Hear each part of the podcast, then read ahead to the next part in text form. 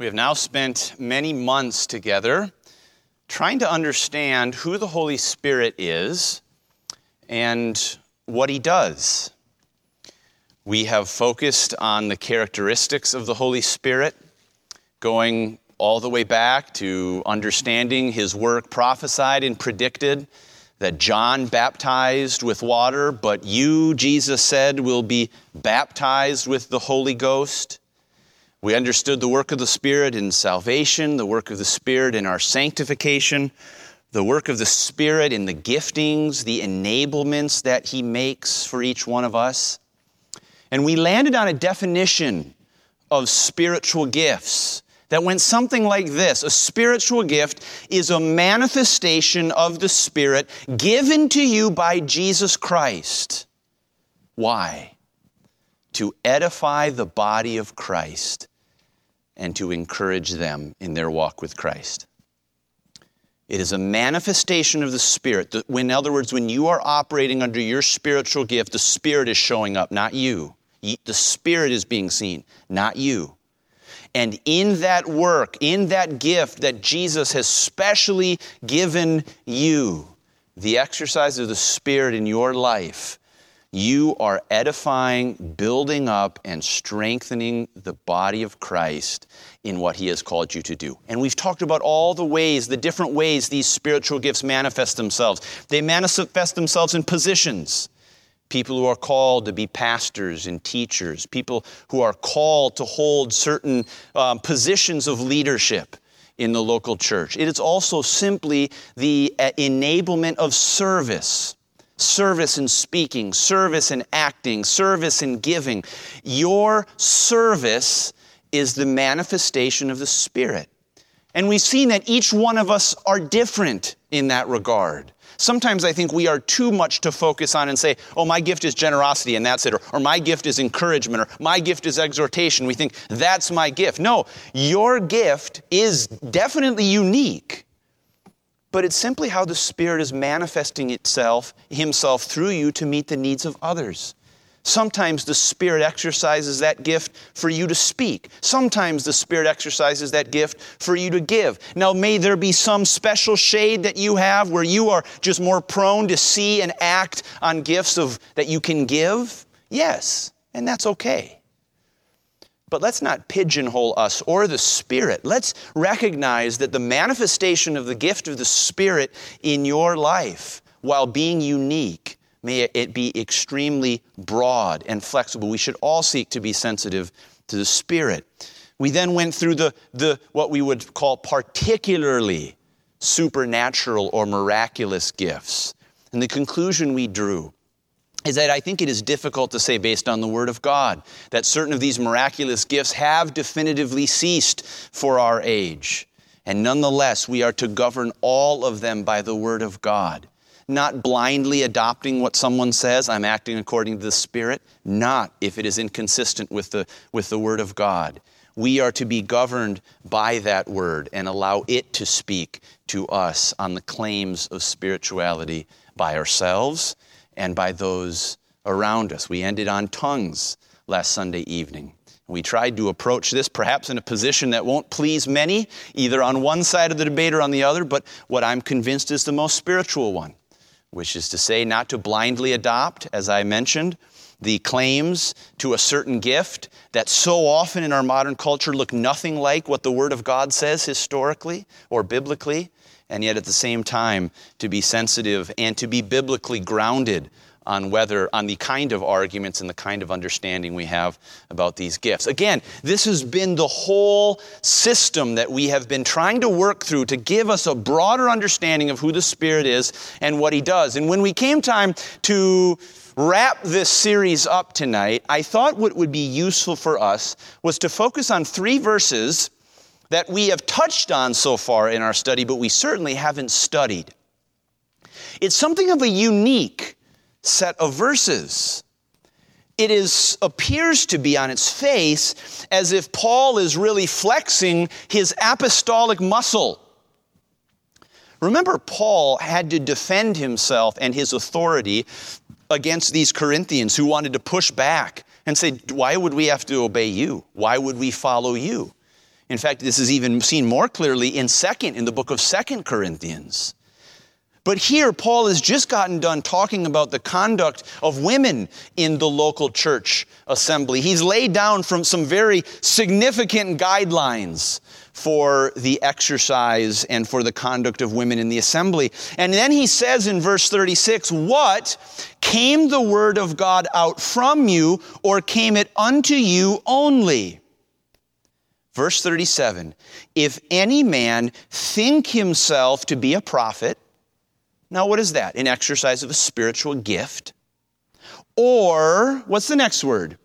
Spiritual. What does that word mean? Let him acknowledge that the things that I write unto you are the commandments of the Lord, but if any man be ignorant, let him be ignorant. Now, I think in that last verse, Paul is having a little play on words here. We might take that as we just read it here to suggest that he's saying, hey, if anyone doesn't want to listen, eh, just, just let him not listen. That's not what he's saying. In context, what he's really saying is, if any man wants to ignore me, let him be ignored.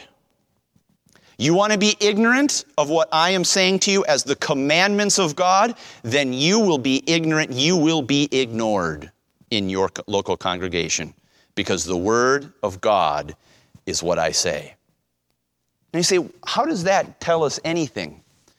Much less provide a summary of this series on the Spirit of God. I want to suggest that Paul is bringing out two strands that sometimes are seen to be in opposition to each other the Spirit and the Word. Sometimes those who are in perhaps a more Pentecostal or charismatic movement would say to a church like ours, You have the word, but you don't have the spirit.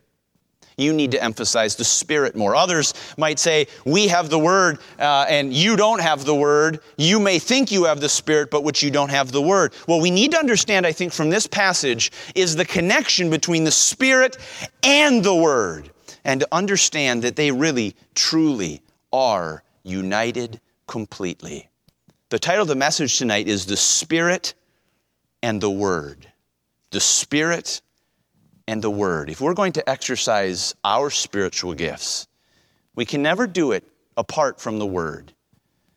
And even when we have the Word, we can never obey it without being sensitive to the Spirit. Let's start, first of all, with what I'm going to call an attribute. An attribute. Look with me in verse 37 here. If any man think himself to be a prophet, or spiritual. Now, let me ask you this question What does it mean to be spiritual? You don't have to say that out loud, but I just want you to think internally. If I were to ask you to come up in front of everyone and define that word, spiritual, what would you say? I think we'd all agree it's a good thing, right? We should all want to be spiritual. Are we in agreement there? Now, how would you go about determining what Paul means when he says spiritual? What does that mean to be spiritual? Let me suggest one of the principles that all of us need to take into account when we are students of the Bible is we use the Bible to interpret the Bible. If you want to know what the Bible means, what do you go to? The Bible. Now, I want us to see here that this word spiritual is used in other places in 1 Corinthians. Paul wants to make sure the Corinthians understand what it is to be spiritual.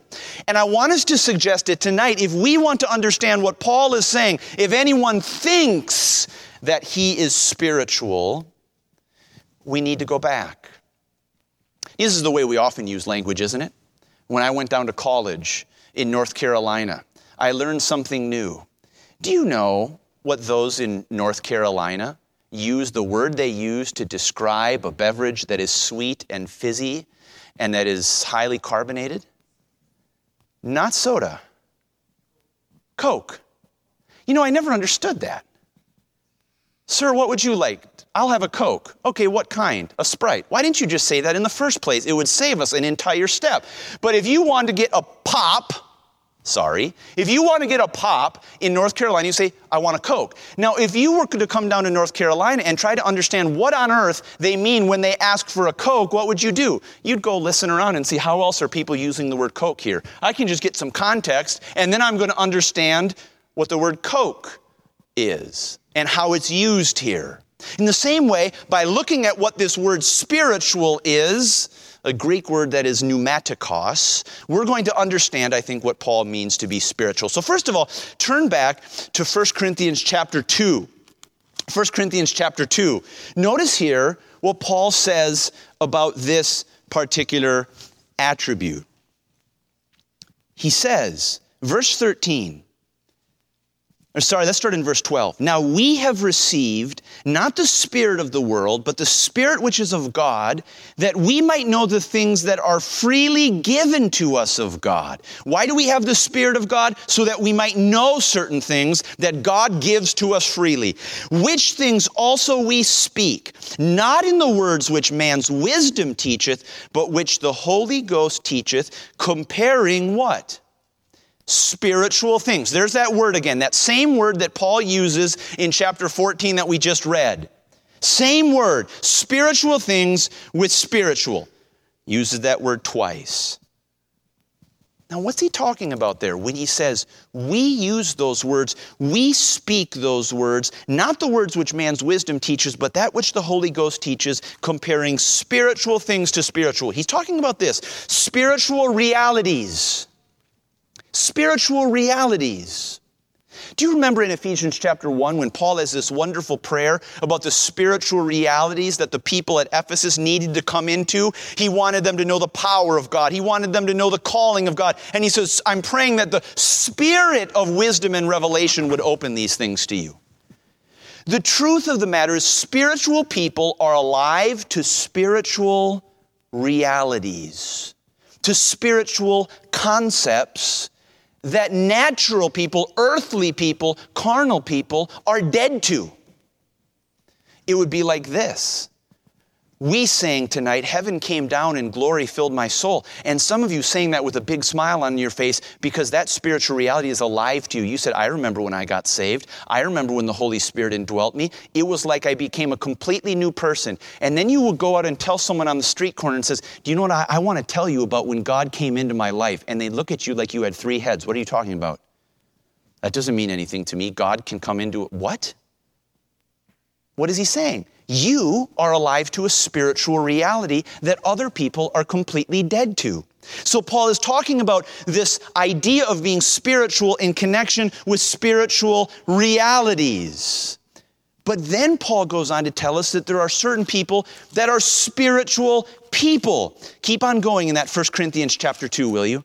Look with, at me with verse 14. But the natural man receiveth not the things of the Spirit of God, for they are foolishness unto him. Neither can he know them, because they are spiritually discerned. But he that is what? Spiritual. There's that word again. He that is spiritual judgeth all things he discerns everything, yet he himself is judged of no man. For who hath known the mind of the Lord that he may instruct him? But we have the mind of Christ. You see the connection. Spiritual people know spiritual realities. Now, I was thinking about an example of this. I was thinking about the athletic space.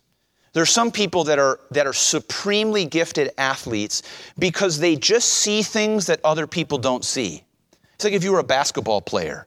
The great basketball players are playing on the same basketball court that everyone else is, and yet they see plays happening that no one else dares even try because they can't see it. They say that pass goes right there. No one else on the court understands that pass was supposed to go there, but that person does. Why? Because they're gifted. They have a different kind of reality than everyone else does. I am blessed to have a wife that is gifted in decorating. I look at a blank white wall and I say, that looks totally fine. You know, it's clean, it's nice, and the best part is I don't even have to work at doing anything at all. It'll just sit there.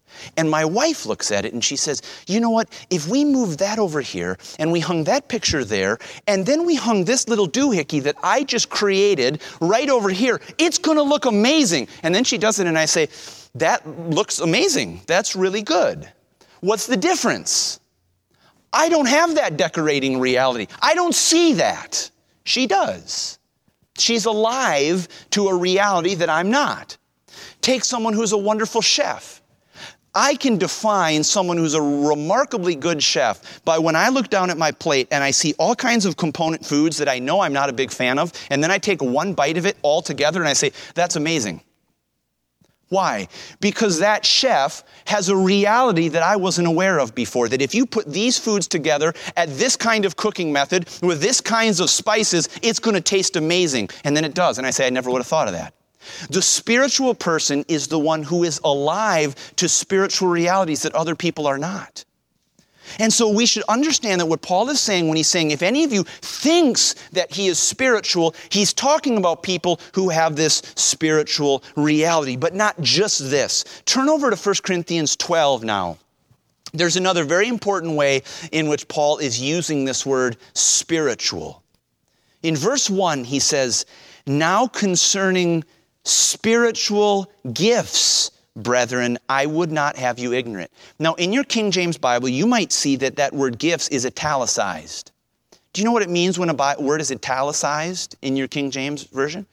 It means that it's not there in the Greek, but it is implied. And so the translators put it in, but they let you know this word's not there in the original. Do you know what Paul is really saying? He's saying, now about these spiritual things, about these spiritual realities, I would not have you ignorant, brethren. And suddenly, where are we? Into an exercise, into a discussion of spiritual gifts. Now go over to chapter 14 and verse 1. Notice what he says follow after charity and desire spiritual gifts. Again, that word gift is italicized. It's just the Greek word here that we've been focusing on the whole time.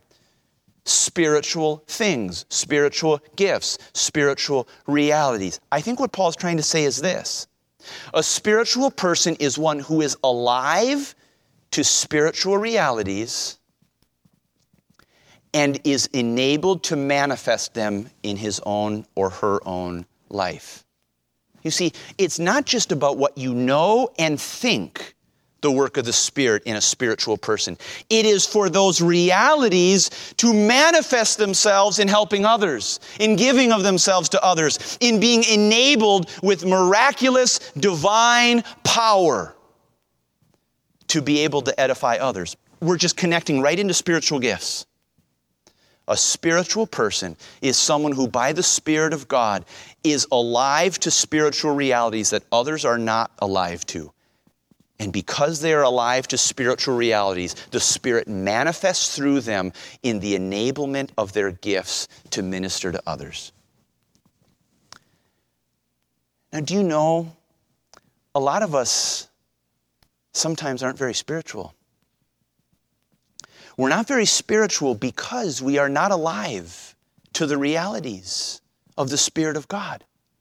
Because, or because if we are alive, we are being hindered in our exercise of these spiritual gifts that God wants us to bring out. My question for us tonight is Are you spiritual? Are you a spiritual person? Would Paul say, If any man thinks himself to be spiritual, would you raise your hand and say, I think I am? Are you alive to spiritual realities day by day? Is the Spirit manifesting Himself in these abilities, this divine enablement? I want you just to imagine for a moment that someone would be transported to 21st century America today from the 1600s or 1700s. I've often wondered have you, have you wondered what someone like Ben Franklin would do if he walked into our modern culture today, someone who is so interested in science and discovery, wouldn't he just be blown away by everything that's been discovered today? I want you to imagine that someone, this person, walks into your house and they don't even know what electricity is. And suddenly the light turns on and they say, How did, how did that happen? They wouldn't be aware, they wouldn't be aware of realities that you are. But not only that, even if they became aware of the realities, they'd look at those two little sockets, they'd look at, at your power outlet, and they would say, What's that for? And you'd have to say, oh, if you want power, if you want to harness electricity, you plug something in there and then it'll do what you want it to do. You see, there's reality and then there's the practice that manifests itself out. And what Paul here wants these Corinthians to understand is that there's the possibility of being spiritual. Are you? Am I? Are we spiritual people? This is an attribute for all of us to pursue. If we are going to exercise spiritual gifts, we got to be spiritual people. We have to be in tune to spiritual realities and manifesting them in our lives. So, first of all, there's this attribute are we spiritual people? But notice, secondly, here there's an alternative.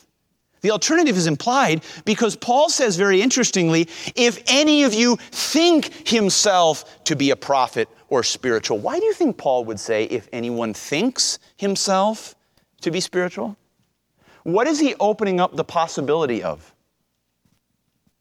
that the person thinks they are and they are not. Friends, what a deception that is. To think I am spiritual and not to be. Do you know this was the Corinthian problem? They were as convinced as anyone that they were spiritual people. Why?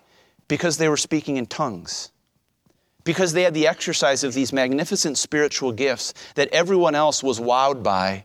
And they thought, you know, we're really spiritual people. And Paul really had to burst their bubble. Go back to 1 Corinthians chapter 3. 1 Corinthians chapter 3.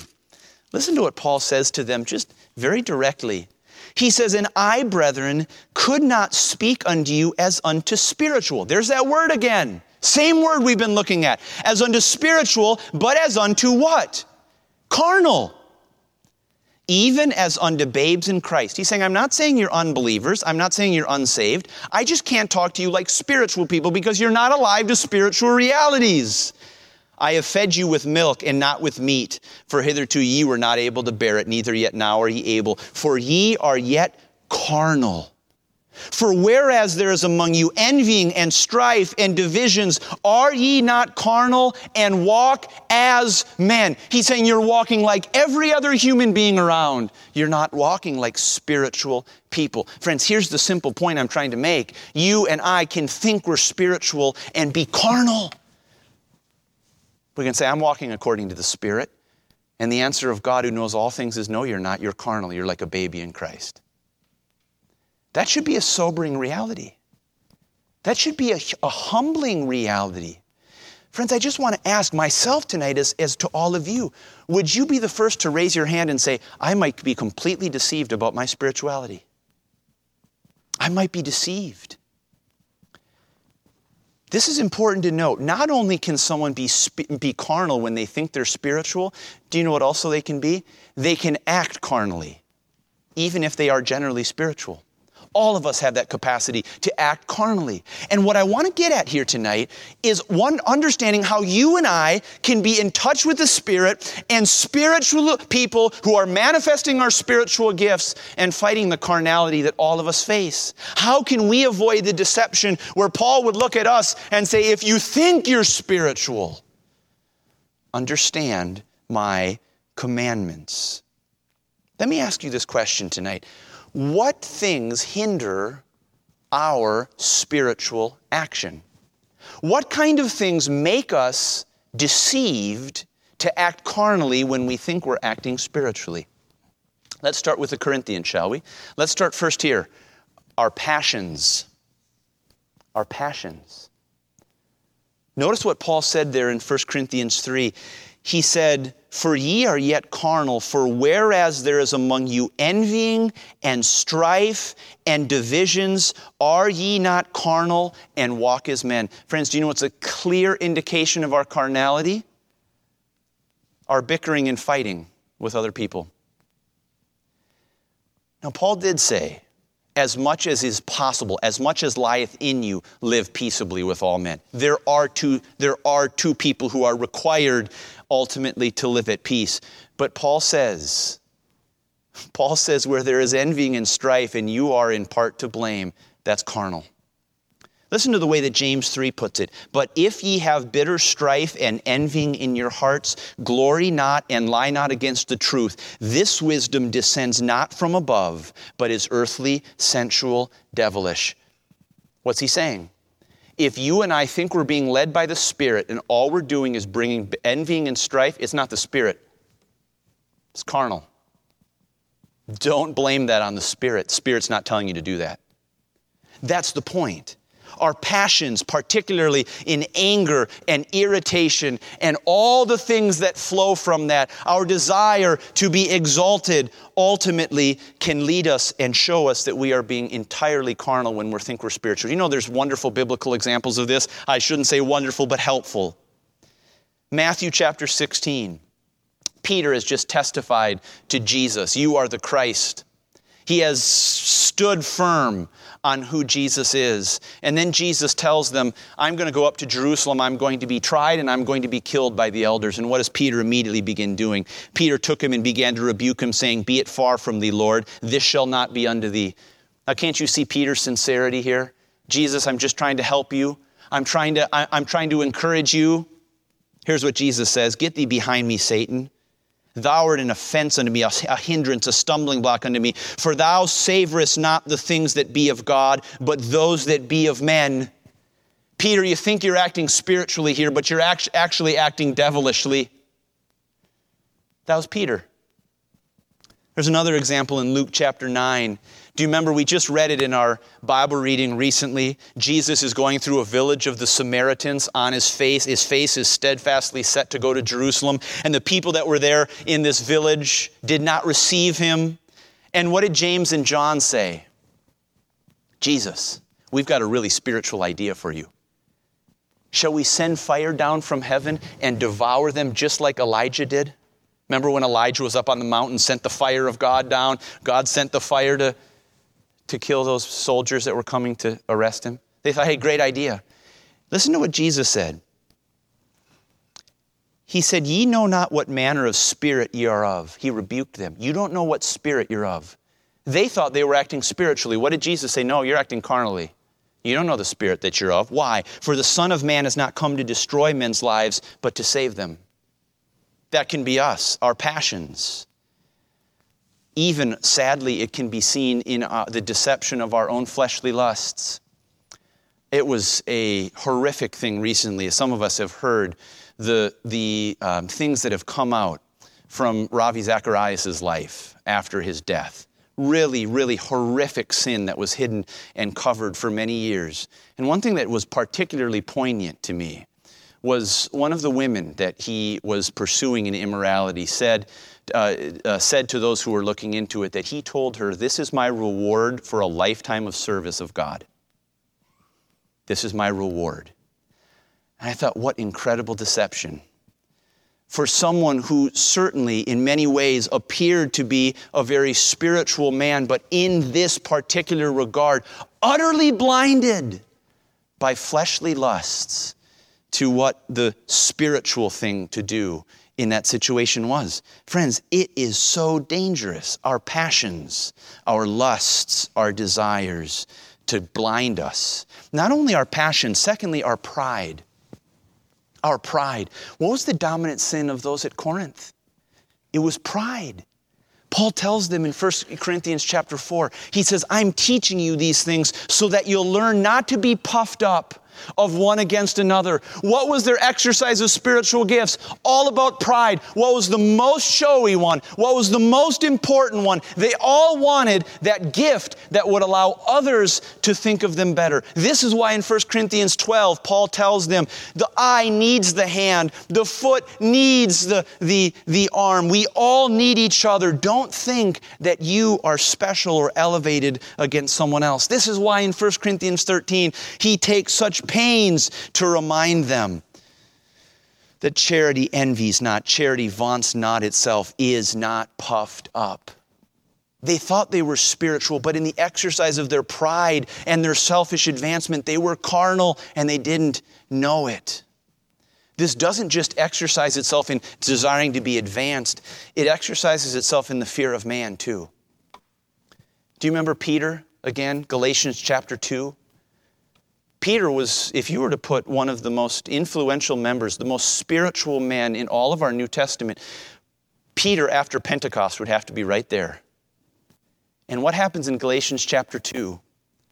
Listen to what Paul says, But when Peter was come to Antioch, I withstood him to the face because he was to be blamed. For before that certain came from James, these Jewish observers, he did eat with the Gentiles. He communed, he had fellowship with them. But when they were come, he withdrew and separated himself, fearing them which were of the circumcision, the fear of man. And the other Jews dissembled likewise with him, insomuch that Barnabas also was carried away with their dissimulation. Peter and Barnabas, two of the most spiritual men in all of the New Testament, by, by virtue of their pride, their fear of man, they acted incredibly carnally in a way that had a huge influence on others. What am I saying here? If Peter or Barnabas could be that deceived, what about you and me? How much humility do we need to have to say, I could be in that same place of deception? It's not just our passion, it's not just our pride, it's our prejudice. And friends, I'm convinced this is one of the most blinding areas of all.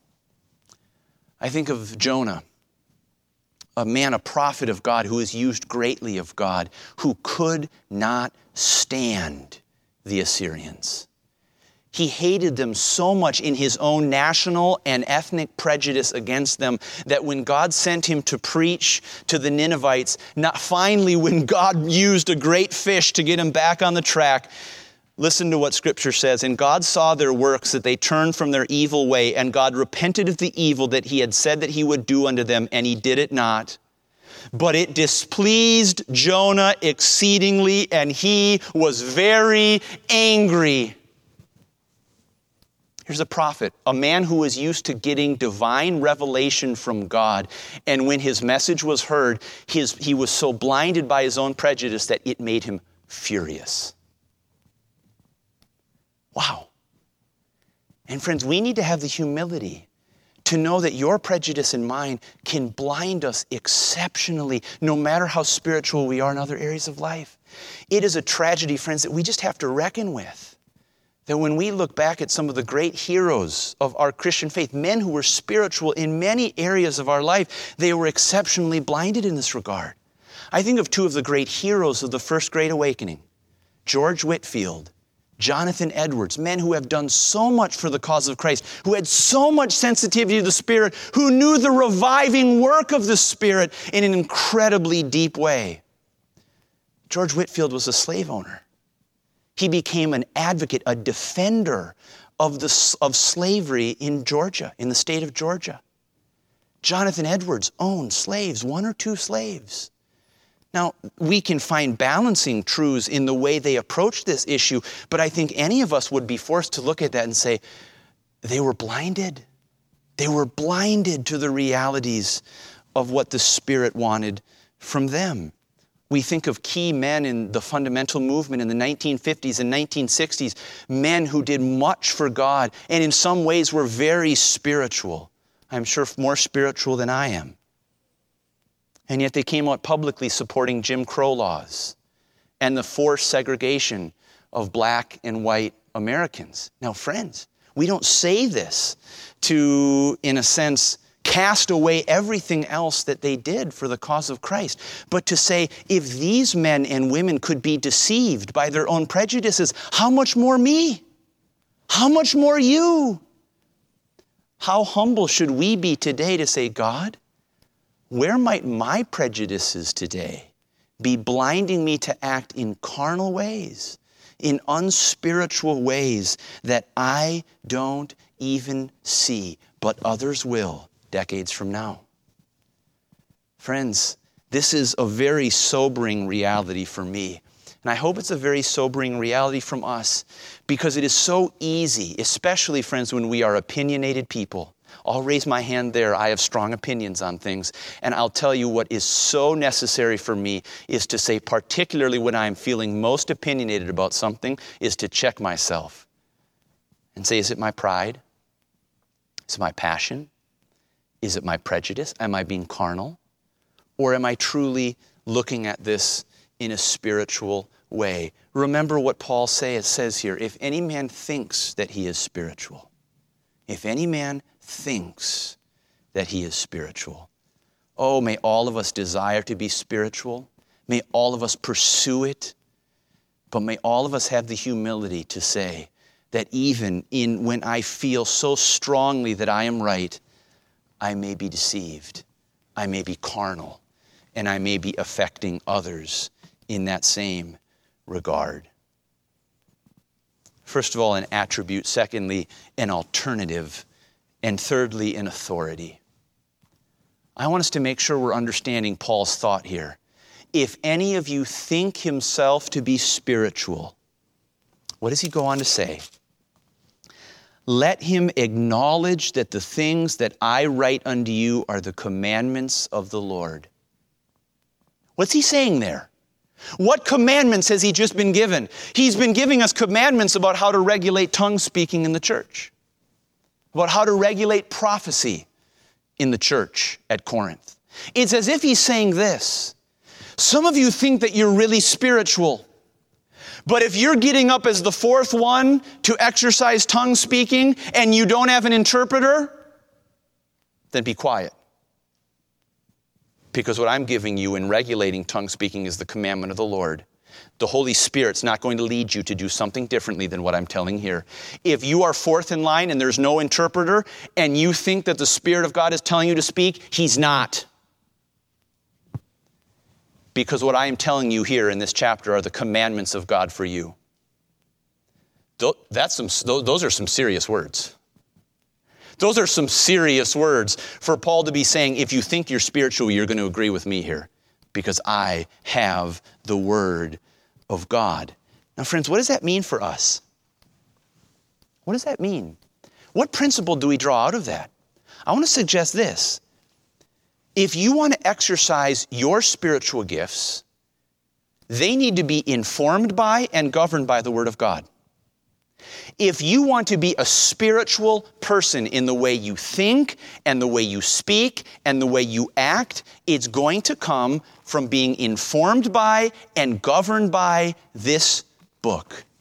And that is simply the end of the story.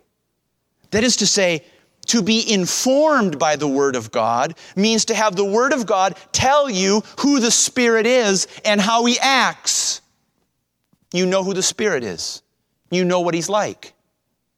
And to be governed by the Word of God is to be that when you feel even very strongly that you are supposed to exercise the Spirit in this way, and it's inconsistent with this word that you say, okay, I'll stop, that's not the Spirit. I don't care how deeply I feel it. I don't, I don't care how passionately I feel it. If it's, not, if it's not consistent with this book, it's not the Spirit. It's my carnality. Do you see? Informed by and governed by. It, I was thinking about this as, as an example. In my practice as a lawyer, I have noticed that those who are young lawyers don't always, I was in the exact same place and still am in certain ways. Young lawyers don't have a great uh, uh, uh, ear for what's going to be a winning argument. They have a difficult time distinguishing the material from the immaterial. They, they get excited about an argument. They say, This is our winning argument. And the senior lawyer just looks at it and says, No, it's not. You say, about the, you say to the senior lawyer, How do you know? I just know. How does that senior lawyer know? Because he or she's been doing it for a long time. They've been making arguments for a long time. They know how judges think. They know how the law works. And they look at that argument and say, it might seem really persuasive to you, but that's not it. Let's try this one. And then they win. Why? Because they've been informed by and they're being governed by something. And what I'm suggesting to you tonight is that in order to be a spiritual person who is exercising your spiritual gifts, you need to be like that spiritual lawyer, or to be like that lawyer. You need to be saying, That's not the spirit that I'm, that I'm feeling right now. That's my carnality. That is the Spirit right there. That's how He acts. He's telling me to do that right now. That's consistent with the Word of God. Be informed by and be governed by the Word of God. Let me give you just, I think, a specific example. Do you remember in 1 Peter 4? Peter says, If any man speak, let him speak as the oracles of God. Let him speak as the oracles of God. What does that mean? Let me speak God's words. Speak as if at the mouth of God. Let me ask you this question, friends. How do you know whether you're speaking at the mouth of God? How do you know what's coming out of you are God's words? Well, it may be straight from the Bible, but that's not all of the ways we use our speech. Let me give you an example. How would I be informed by the Word of God? Well, let's say that I feel very strongly that I'm supposed to speak about something or write an email or send a message to someone, shoot them a text. And then I step back and I ask myself, Peter, what's actually underlying these words? And I step back and I say, Peter, you're really irritated right now, aren't you? You're really hot under the collar. You're angry. You may even be bitter right now. Peter, that's not the Spirit. The Spirit isn't irritated. The Spirit isn't bitter. That kind of envying and strife doesn't come from above. It's earthly, sensual, and devilish. I better not send that email. I better wait until I'm not irritated, until I'm in complete control of my emotions because the fruit of the Spirit is self control. I'm not going to do that. What just happened in that moment? God willing, I was informed by the Spirit because I know who the Spirit is. We've been studying Him for months. I hope we have learned a little bit more about what He is like. And then I've been governed by the Spirit because I say, I'm not going to say that. I'm not going to send that because that's not the Spirit. That's me being carnal. Do you see? What about in my, if I have a gift of generosity?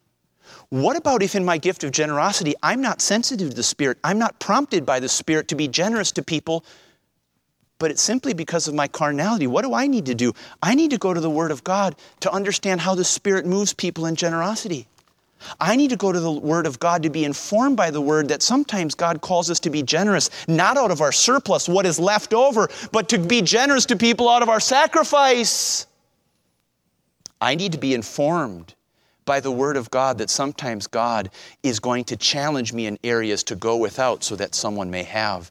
And then I might be in touch with the Spirit to say, oh, now I am sensitive to the Spirit in that way because I've been informed by the Word and He has sent me out in a new way to be governed by Him. What about if every area of your life and my life was just like that?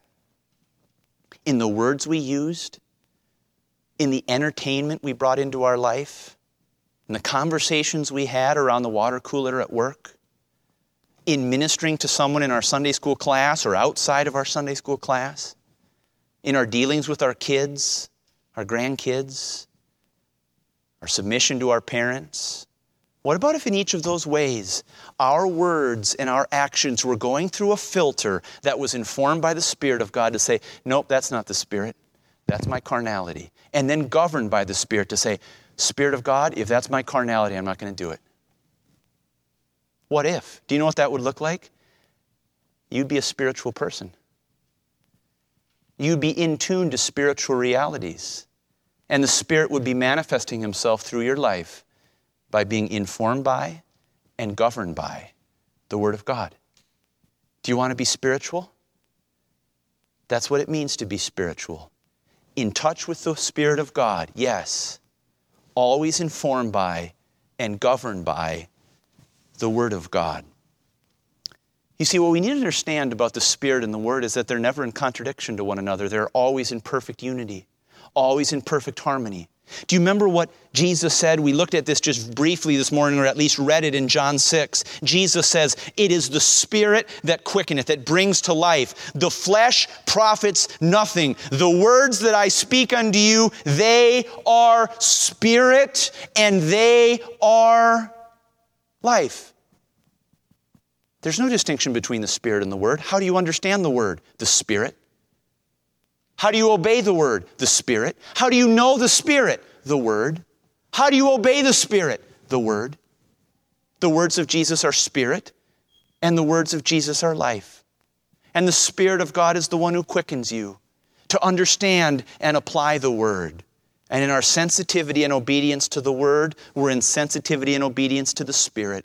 And in sensitivity and obedience to the Spirit, we are in sensitivity and obedience to the Word. These are never opponents. These are always friends. And what does that mean for the way that you and I live as spiritual lives? Where do we leave our study on spiritual gifts? It is with this, I hope, spiritual reality for you. That if you are a Christian here tonight, God has miraculously granted you spiritual gift, spiritual enablement to build up the kingdom of God by edifying others around you. Do you believe that? Is that spiritual reality alive to you? That you have spiritual enablement if you're a Christian here today? I hope so. The reality of that is that in that enablement that God has given you, you may act spiritually with what He has given you, and you may act carnally. To know the difference between those two things, I must be sensitive to the Spirit. By being sensitive to the Spirit, I must be informed by and governed by this book that tells me how to distinguish how the Spirit operates, not by how passionately I feel, not by how much emotion I have behind it, but whether it is consistent with how the Spirit reveals Himself to us, what He is like in the Word of God. And friend, when there's a marriage in our lives of Spirit and Word, Word and Spirit, that is when you and I are regularly going to manifest the Spirit in a way that is edifying to you and that is glorifying to the one who gave you that spiritual gift. What Straitgate Church needs, what the body of Christ needs today are spiritual people. May it be us. Let's pray. Father, we thank you for the Spirit and the Word, for the Word and the Spirit. Father, the words of Jesus are Spirit and they are life. The words that you have given to us are those spiritual things. Father, we need to be spiritual people. Father, would you reveal to us clearly where we're carnal? Carnal in our passions and lusts carnal in our pride, carnal in our prejudice. Father, we need to be people of your word who know your spirit, who are sensitive to his leading. May we be spiritual people, we pray. Let's pause. What is the Spirit of God showing you from the Word of God tonight? What areas of carnality needs to, need to be repented of and turned from? What areas of spirituality, true spirituality? What spiritual realities need to become more alive to you tonight? May the Spirit quicken us tonight. Father, thank you for those things that have been spiritually given to us. May we be those spiritual people that are manifesting your Spirit in each moment of the day. May we edify the body of Christ here and around the world as you would call us to. We pray in Jesus' name. Amen.